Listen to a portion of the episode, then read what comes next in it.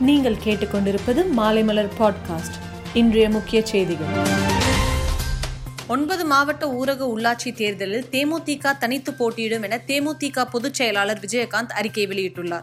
சமீபத்தில் மேற்கொள்ளப்பட்ட ஆய்வில் இரு நபர்களுக்கு இடையிலான இரண்டு மீட்டர் இடைவெளி போதுமானதாக இருக்காது என தெரியவந்துள்ளது.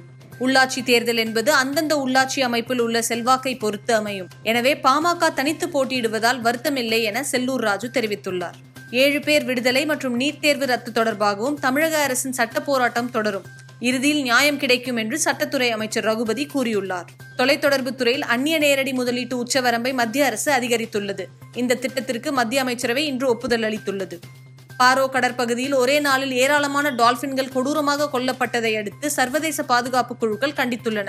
நாளையிலிருந்து ஐபிஎல் போட்டிகளை ரசிகர்கள் நேரில் கண்டுகளிக்க அதிகாரப்பூர்வ இணையதளத்தில் டிக்கெட்டுகளை முன்பதிவு செய்து கொள்ளலாம் என ஐபிஎல் நிர்வாகம் அறிவித்துள்ளது. அரண்மனை மூன்று திரைப்படம் வருகிற அக்டோபர் பதினான்காம் தேதி ஆயுத பூஜை பண்டிகை அன்று திரையரங்குகளில் வெளியிடப்படும் என படக்குழு அதிகாரப்பூர்வமாக அறிவித்துள்ளது.